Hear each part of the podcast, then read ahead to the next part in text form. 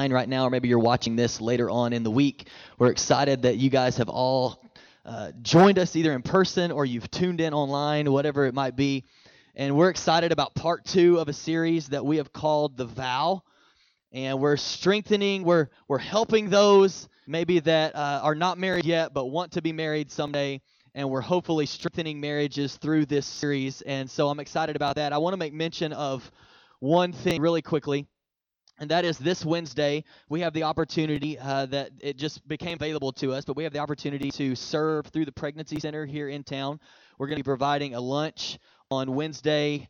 And uh, so if you want to participate in that and you can make uh, a meal or anything, we have an Impact Ladies Facebook group. I don't know how many of you are a part of that. A lot of you are, but if you did not know, there is one, so you can go find that uh, and request to be a member of the group. And they they talk a lot through the group on Facebook. But we want you to to go in there. You don't even have to if you just want to drop the food off maybe beforehand at our house or something like that. You're more than welcome to do that. But we want to give you that opportunity to be a part of what God's doing in our community. And we had this opportunity arise, and so we want to be a blessing. Amen. We want to be a blessing in our community and to the organizations that are around us. And so, uh, like I said, today we are in part two of a series that we have called the vow. And last weekend we talked about the vow of priority. The vow of priority. If you were here last weekend, uh, maybe you learned something. Maybe it was information that you already knew, but you needed a refresher so that you can remember uh, what we said. And I want to tell you these these these two vows. Those of us who aren't married yet, we said that this is our vow that I will seek my one while preparing for my two. I will seek my one while preparing for my two. And for those of us that are married, we said that this is our vow that God is my one, my spouse is my two. And we talked about the importance of priority, that it's not always bad things that can disrupt a marriage or disrupt a relationship or cause problems. Oftentimes, it's good things that are just out of priority. It's a good thing in your life. It's something you enjoy doing. It's people you enjoy hanging out with. There, it, a lot of times, it's good things that you like to do, but when they're done out of priority, they can cause the most damage in our relationships, especially in marriage. And today, in part two, I want to talk to you about this vow. We're calling this message the vow of pursuit. The vow of pursuit. We've talked about the vow of priority. Today, we're going to talk about the vow of pursuit. And I want to ask you a question as we get started. Has anybody ever made a complete fool out of yourself in the name of love? Anybody ever done anything that made you look like a complete idiot and it was all in the name of love. I just love them so much. And you look back on it now and you're like, wow, that was really stupid. I don't know why we did that. I don't know why I said that. I don't know why I was trying to present myself that way. I don't know what yours is, but I think we can all probably come up with something that we did that was in the name of love because we love somebody, but it made us look like a fool in the process. Made us look like a fool in the process. And I, I was thinking back this past week of something. I was trying to think of all the things. There are a lot of them, so I had to narrow it down to one. of things that when my wife and I, when we were uh, dating and, and engaged and, and leading up to being married, one of the things that we would do is I would I spent a lot of time at, at her house and when I would leave, we would talk on the phone all the way home. Come on, I, I don't know if you've ever been there. We would talk on the phone all the way home. Then I would get home and we would talk on the phone for hours and hours and hours after I mean like until late into the night and I had to be up around 5:30 at that time for work. And so we would talk and we would talk and we would talk and and a lot of times probably 50% of the time we would fall asleep on the phone and wake up the next morning and the phone, you know, back and back then I'm not that old, but back then, you know, flip phone was the thing, right? iPhone wasn't that big yet. And so flip phone was the thing and the phone would be open on my ear and I would be asleep and I would wake up, you know, and it's like or maybe you I don't know what I don't know what your thing is. That was kind of our thing that I look back on now and I'm like, I don't know what we were thinking. Like I guess we were just so in love that we had to talk on the phone. Like I had to see you, and then I had to talk to you, and then I had to fall asleep with you on the phone, and then we had to wake up, you know, and all this stuff. And I look back on it now, and we had actually even said to each other before we got married that we could, we would joke about it, and we would say, I can't, we can't wait to be married because when we get married, we'll actually get some sleep. Because we weren't getting any sleep, we were on the phone until one, two o'clock in the morning, and sleeping for like three, maybe four hours and then getting up. So I don't know what your thing is. That was one of the things that that I would say I look back on now and I'm thinking I don't know I don't know what we were thinking. I don't know what I was thinking. Don't know what your crazy story is. Now, as we dive into this vow of pursuit this morning, I want to begin with this thought. And this is where we have to start because you need to understand this before we talk about all of the rest of the stuff. And we're going to have this on the screen, so I want you to write this down. It just says, By nature, we pursue what we don't have. By nature, you and I pursue what we do not have. So there's something we don't have and we want it. We spend a lot of time pursuing it. We spend a lot of time pursuing a different job, pursuing the right vehicle that we want, pursuing the person that we want to spend the rest of our life with because by nature, we pursue what we don't have. We're intentional to pursue someone when we don't have them yet. But what happens when you wake up one day and you don't feel the love? What happens when you wake up one day and you're asking yourself questions like, where did the adventure go? We used to, it's like, man, we everything was an adventure. We just went out and did this and it was so much fun. And bowling was an adventure, you know, all this stuff. And, and it's like, where did the adventure go? Where did the fun go? Where did the intimacy go? Where did you know where did all the where did the person that I thought I was marrying go? Where did where did the relationship that we had in the beginning where did it go? And if we stop and we look at the root of the problem, we would probably see somewhere along the line that we got our priorities out of order and we stopped pursuing each other probably at the root of any question that you're asking like that well where did like i don't like we used to be so close we used to be connected and we used to you know just finish each other's sentences and where did where did the fun go and where did all this stuff where did the intimacy go? You could probably trace it back to where at some point along the way like we talked about last week something got out of priority and probably at some point we stopped pursuing each other because i had you. And by nature i pursue what i don't have so when I got you, I can probably trace it back to at some point where I stopped pursuing in the relationship. And think about this for a moment. Is there any area in your life where you can be lazy and see improvement? Is there any area in your life where you can be lazy and see improvement? We're praying, we're praying, you know, God, I just I, I really want my business to do good. I really want but we're lazy about it. Like does if can you be lady about your business and see your business grow or improve? No. Can you be can you be lazy about how you're going to raise your kids and see your kids grow up to know, you know, to know what they need to know and have a relationship with God? You can't be lazy in those areas. Can you be lazy in your body and get in shape? Can you sit around and just eat all the time and never exercise, never work out and get in shape? Can you be lazy about any area of your life and see it improve? Can you be lazy about your yard and see it look better? No, and if you're like me, I'm kind of a yard fanatic. You know, I don't know what you call it, but I like the yard to look nice, and I know there's some other people of you in here that I've talked to before that, that are the same way.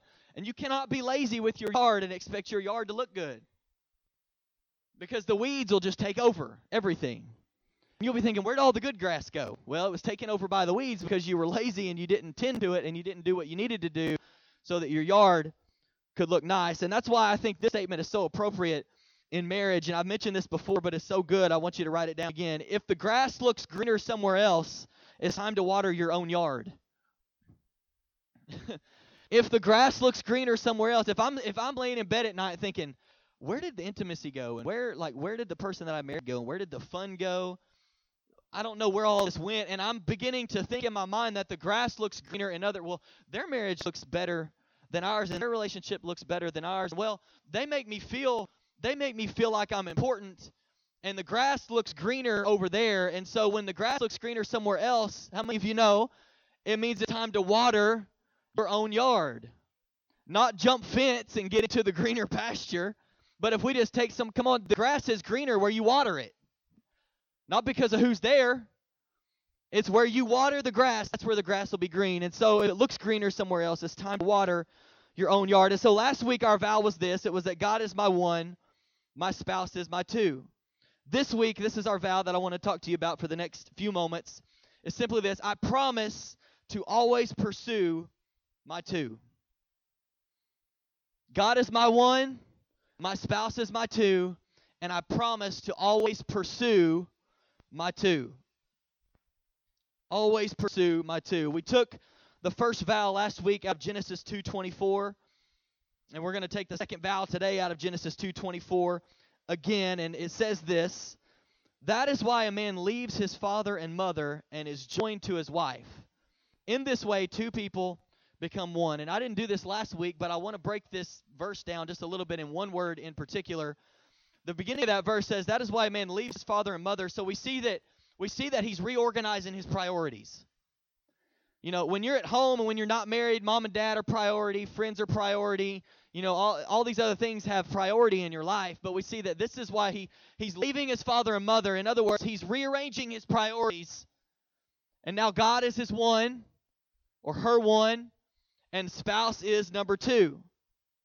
And then we see that he's joined to his wife. And some translations say united and I wanted I don't do this a lot, but I want to give you the the root word in the Hebrew for this word that we translate as joined or as we translate as united is this word called debak.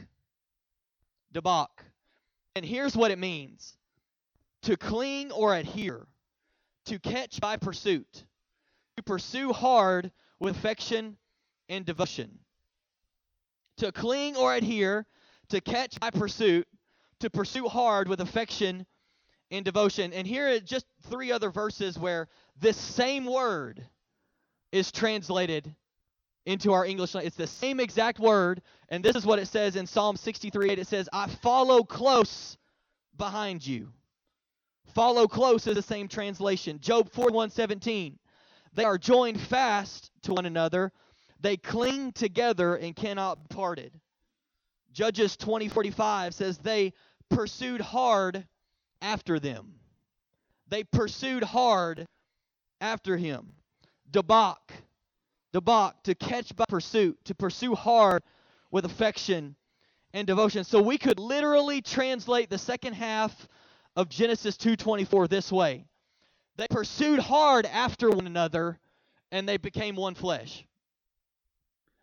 They pursued hard after each other and became one flesh. So we reorganized our priorities and then we pursued hard after each other to become one.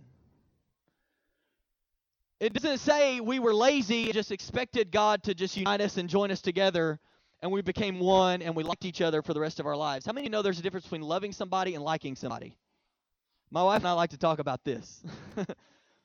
there's a difference in liking somebody. You know, it's it's it's one thing to say I love you. Love is a choice, not a feeling. It's a it's another thing completely to say but I like you.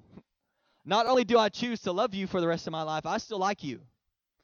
And I don't know how, how long you've been married, but after 10 years, after 15 years, 25 years, 30 years, you, uh, hopefully you want to be at the place where you can say, I love you and I still like you.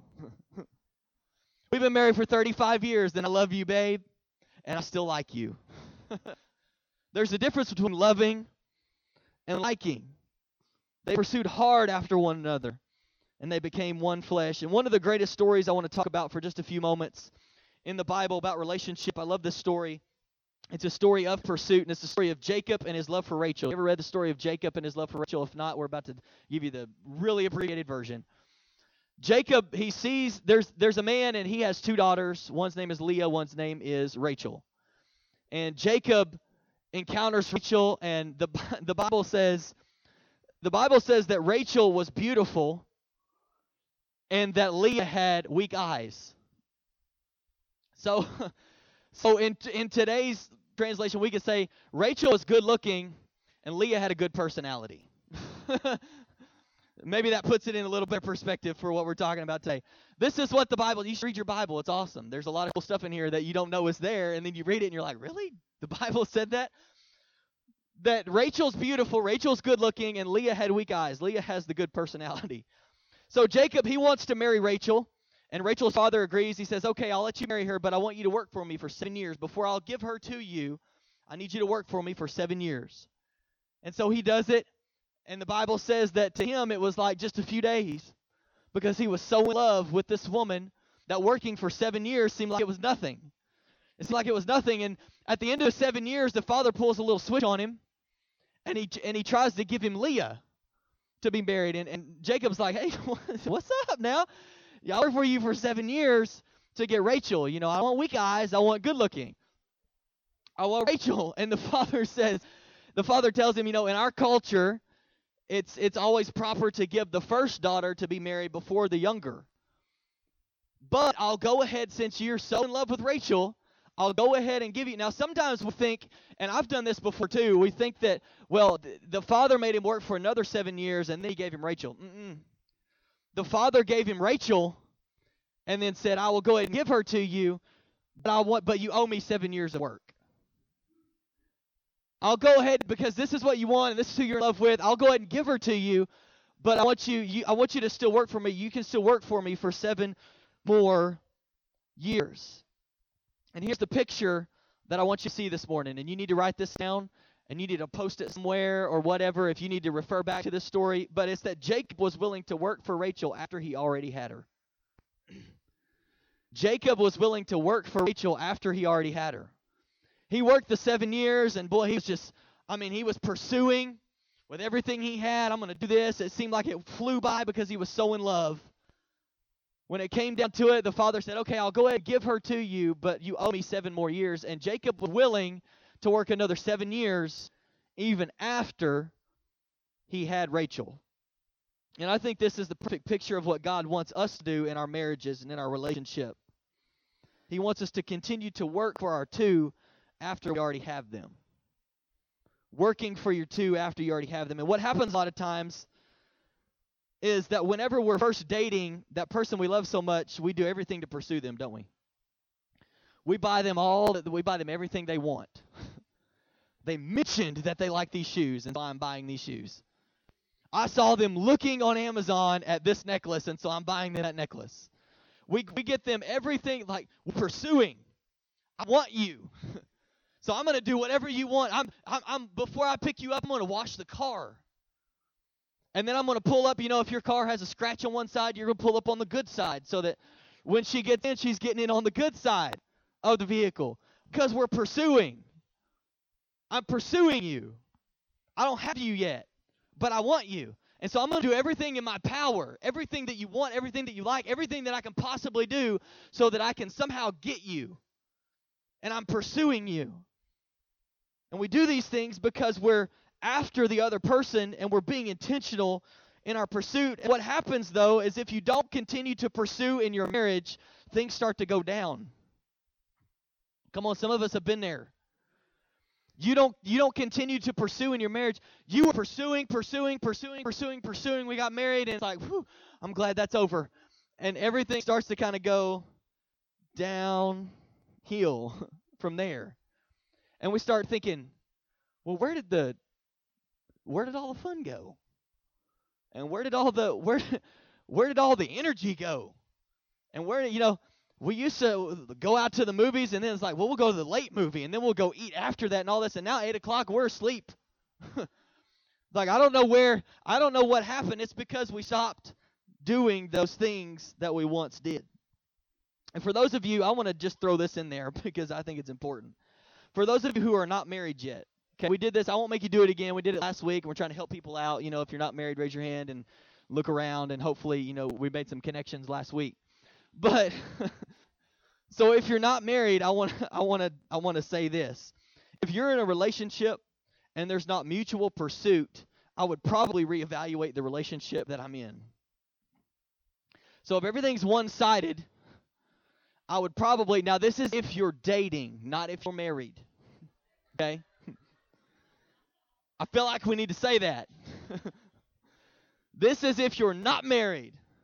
if you're married, you're married. Till death do us part, right? But if you're not married and you're in a relationship and there's not mutual pursuit, you might ought to take a step back and look at the relationship and think, hmm, okay, let's see what is going on in the relationship. If he's not ever planning a date for you, or he's not ever dressing up from time to time, or he's not doing special things for you from time to time, I would say that's probably a red flag. if there's not any of that going on, that's probably a red flag. Now, on the flip side of that, if you're not writing him a love note every once in a while, or telling him that he's cute. Come on, somebody. And all the men that aren't married said amen. And if you're not doing special things for him from time to time, then I would say that's a red flag. If there's not mutual pursuit in the relationship, and I'm I'm you know I'm I'm doing what I need to do to pursue you and show you how I feel about you and you're doing what you need to do to pursue me and show me and I'm taking time being intentional I'm planning things out and we're we're dressing up for each other and all these things are going on. If that's not happening then it might be something you need to reevaluate. And the reason I would say that is because usually when you get married pursuit does not go up so if your pursuit level in your relationship is down here and it's just kind of you know like this the reason we're pre- the reason we're talking about this today is because it doesn't when you get married all of a sudden you don't go whoo let's pursue each other like crazy.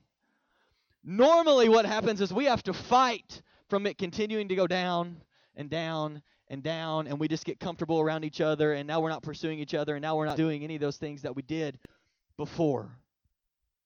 So just something for those of you that aren't married to take into account. And so how do we how do we practically walk this out? How do we how do we do this? So here's here's what I think. I don't think anybody really gets married and thinks I really hope that my marriage is terrible.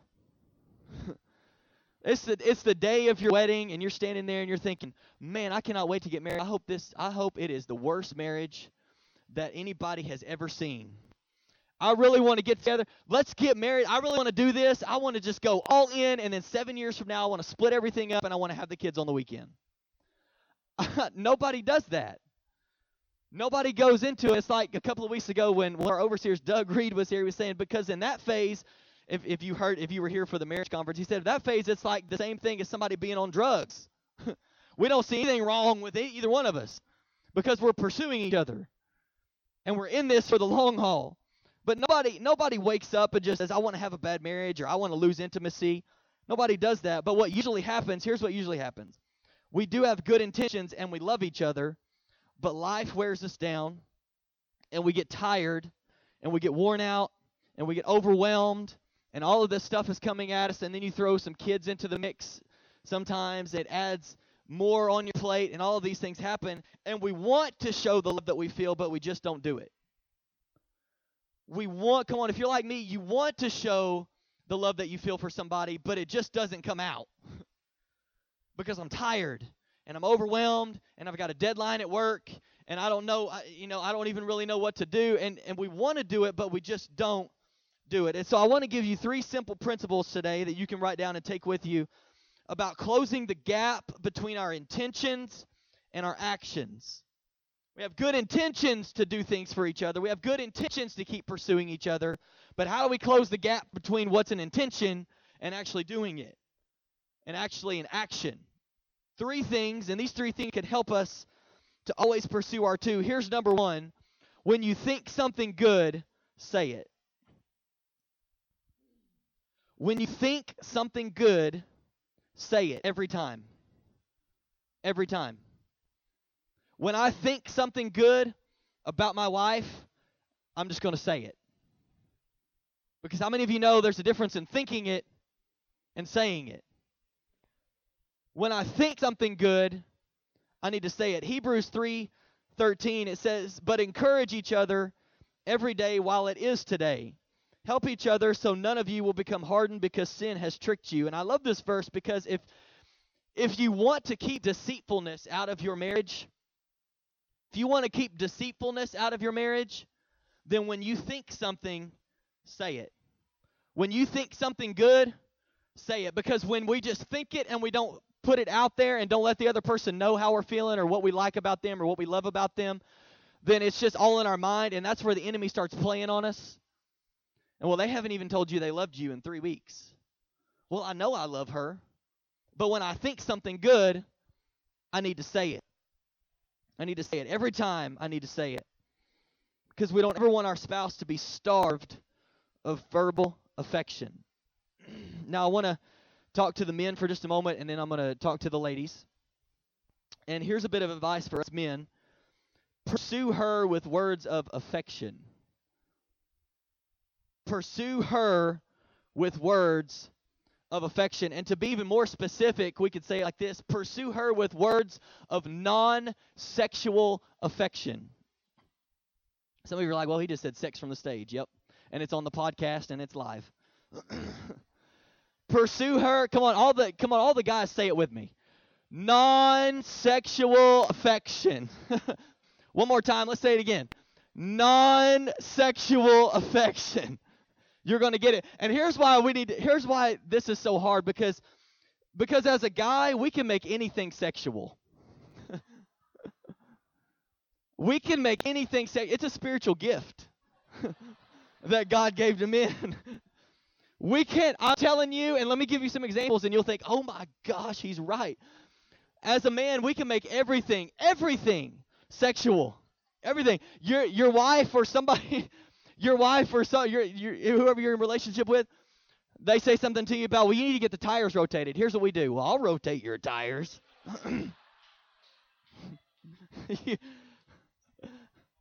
Just a spiritual gift.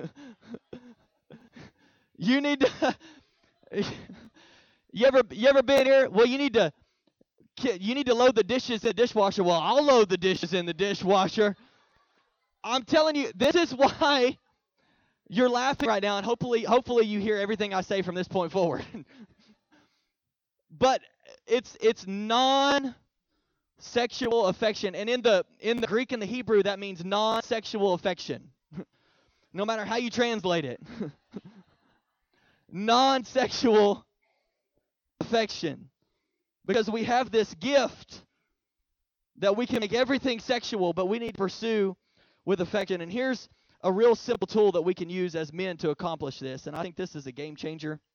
And this is something I'm trying to start implementing even in my own life. When you say, as a man, and you're talking to the, the woman you love, your spouse, your, your wife, and you say, I love you, add the word because and change the ending every time. So instead of instead of I love you, I love you, it's I love you because you always put God first. I love you because the way that you take care of the kids. I love you because you planned something special for us the other night and it meant a lot to me. It's it's adding it's saying I love you, adding the word because and then changing the ending every single time. That can accomplish pursuing her with affection, words of affection. Ladies, here's something for you not as funny, but pursue him with words of affirmation.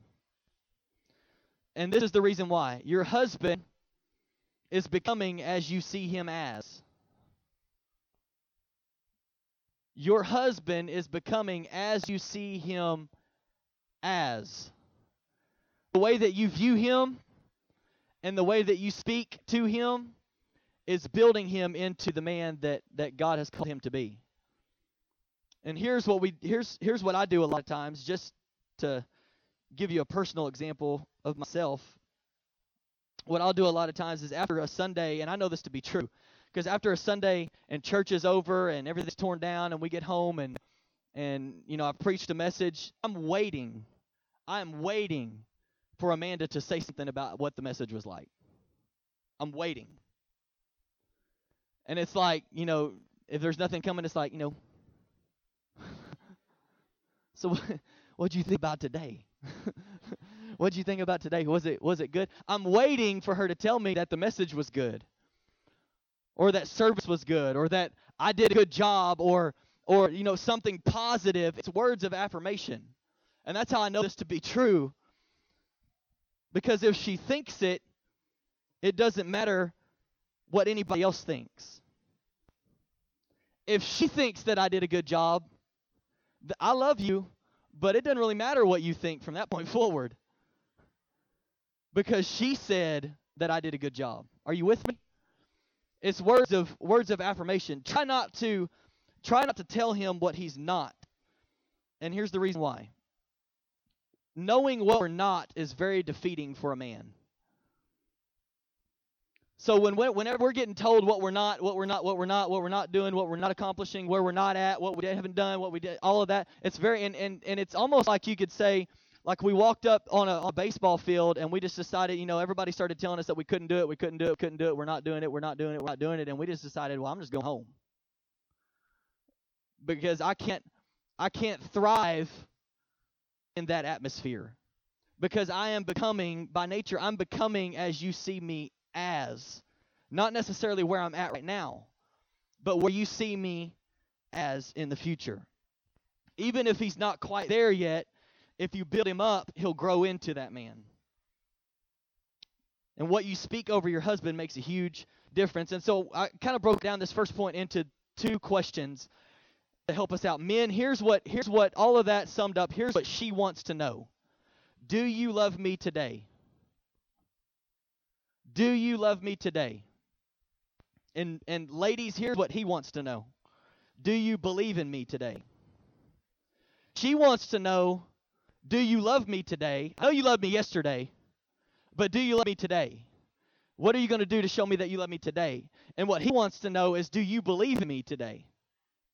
Do you believe in me today? So when you think something good, say it. Here's number two. When you think something special, do it.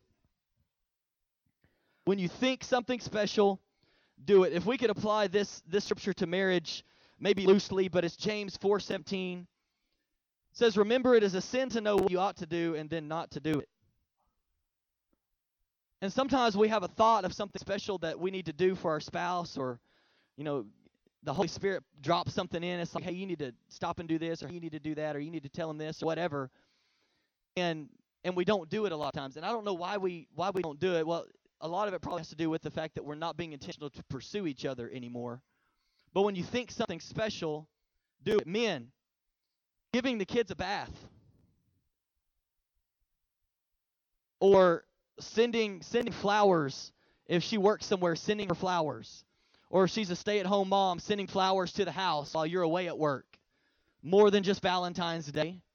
We all know that's probably coming on Valentine's Day. But doing something, and here's, you know, I, I put a lot of personal things in here because I wanted you to kind of get the idea and how we're trying to incorporate this in our own life and in our own marriage as well. Because a lot of times what I'll be doing is if I had a maybe a meeting in the evening or I've been, you know, out with somebody or there was something going on or it's been a long day or whatever, and I'm on my way home, a lot of times I'll have the thought to stop by Paris Coffee. Can I get amen? And there are certain drinks there that my wife likes, and so I'll pull in there and I'll get her a drink, and then I'll take it to the house and give it to her because I thought something special, so I did it. I had I had a thought to do something special, and instead of just leaving it up here, I just said, you know what, I'm just going to go ahead and do it. And it makes all the difference. If you just think it but you don't do it, it doesn't count. When I think something special, I need to do it. Ladies, Eh, it could be anything. It could be buying. This is what my wife did for me one year. It could be buying the tickets to the game that he's not expecting. It could be sitting down and you hate sports, but he loves sports, and you just sit down every once in a while and you take time and you just sit there and you watch the game with him. Or it could be, you know, it could be fixing him his favorite meal or anything like that. And I remember a few years back, I'm an OU fan. I'm originally from Oklahoma, so I'm an OU fan. I know we're in Texas, and that's like, you know, that's awful.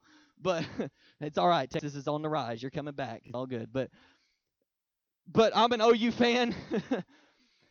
and a, a, I don't remember how many years ago it's been, but my wife, we had we had found out that somebody was selling OU tickets. They were, they were trying to get rid of their tickets because they couldn't go to the game.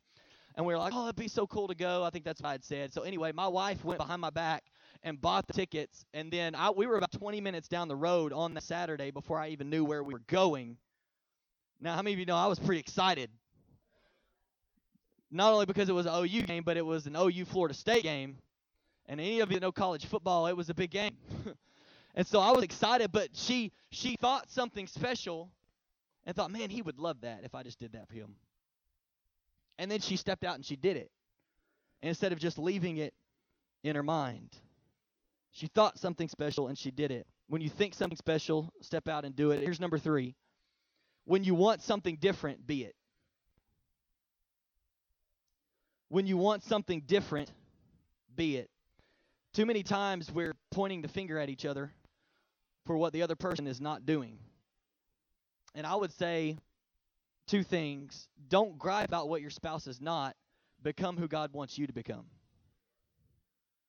don't gripe about what they're not doing and what they haven't done for you. And well, you know, because griping, I don't know if you've ever been there, griping does not fix it, and it doesn't help it. But instead of griping about what the other person's not doing, I can focus on me and become the person that God wants me to become. If you want something different, be it. If you're frustrated about the amount of time that your spouse is on their phone in the evenings, then put your phone away and be engaged. And let me tell you what will happen. And you can try it. Eventually, there come a moment because what usually happens is I'm frustrated because you're on your phone and you're frustrated because I'm on my phone, so I'm just going to get my phone out anyway. But when I make the decision to put my phone away, even though you haven't done it yet, and I'm not going to gripe about what you're doing, I'm just going to be an example.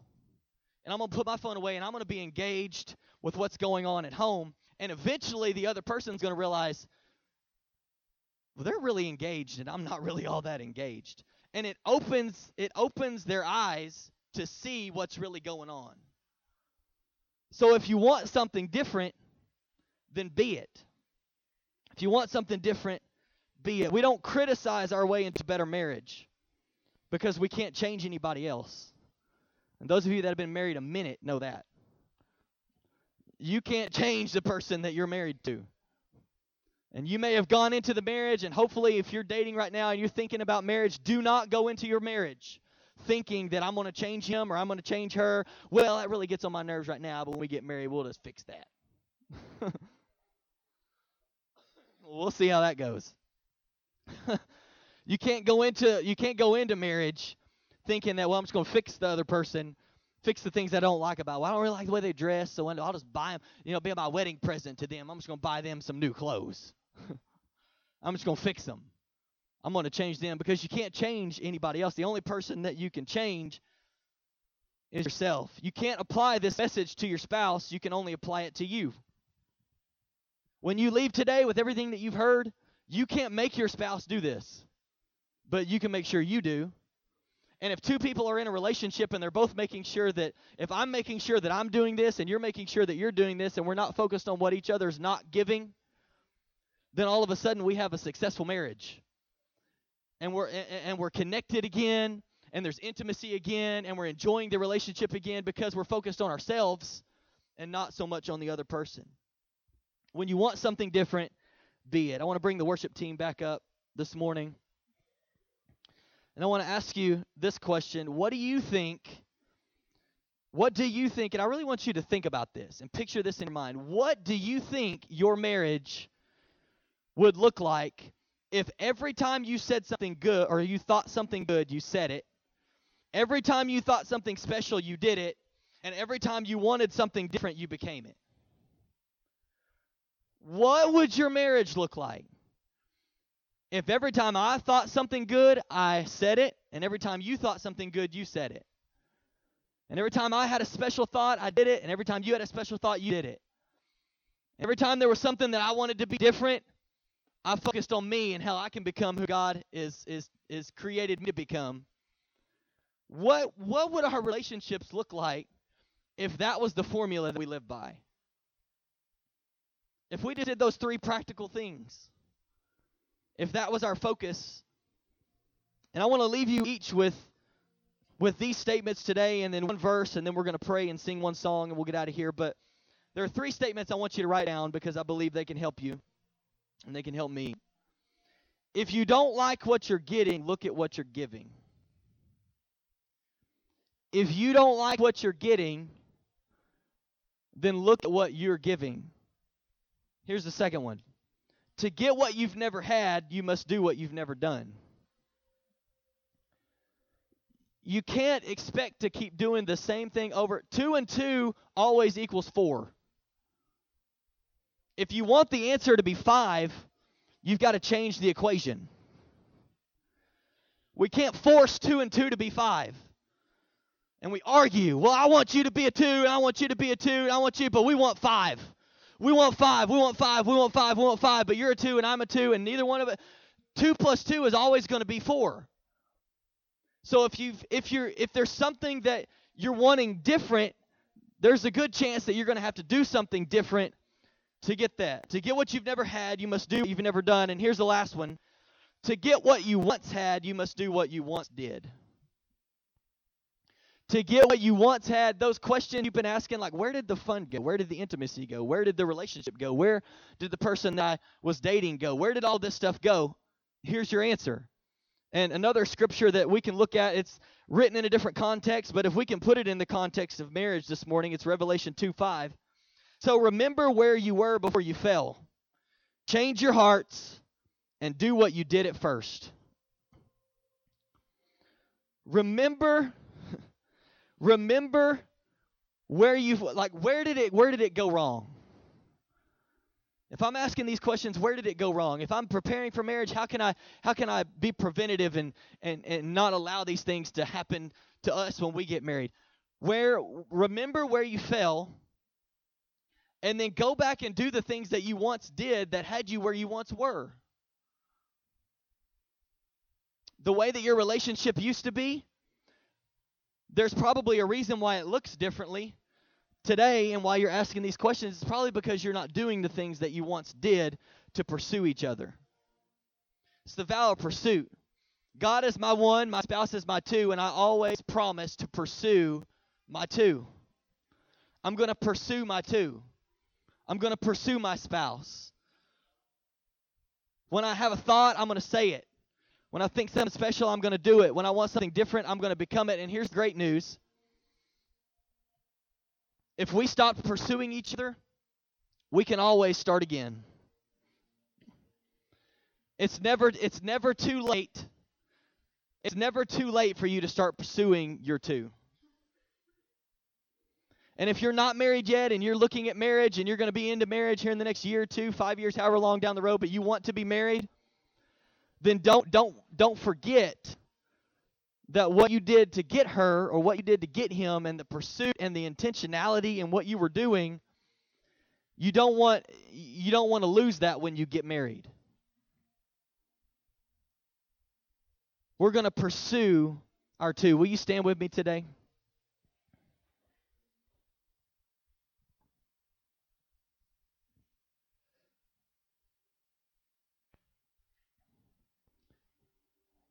We're going to pursue our two.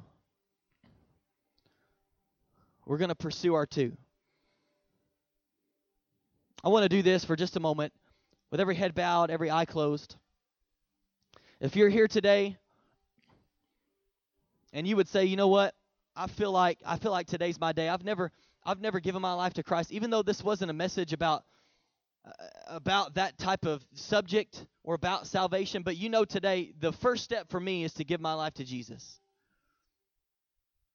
Just right where you are, I believe Jesus will meet you right where you are. We're not going to bring you down to the front. We're not going to call you out. We're just going to pray a prayer together as a church in support of all those that are making this decision for the first time. And we're going to celebrate with you as you make that decision for the first time. But here's what I want to ask you to do. If you're here today and you know today's my day and I want to give my life to Jesus, I want to give my life to Jesus. Will you just slip your hand up right where you are so we'll know who we're praying for? Thank you. Thank you. Thank you. Thank you. Thank you. It's amazing. I want us as a as a church body all together. I want us to pray together just to celebrate with and to support those that are making this decision for the first time. Come on, let's pray. Jesus, thank you for dying for me. Thank you for forgiving me. Thank you for, for not staying in the grave. And I believe that you rose from the dead so that I could have life. You took my sins on the cross. So today I receive your forgiveness. And I thank you for saving me. Help me to live for you from this day forward. I receive you into my life and I give my life to you. In Jesus' name. Amen. Come on, can we clap our hands for those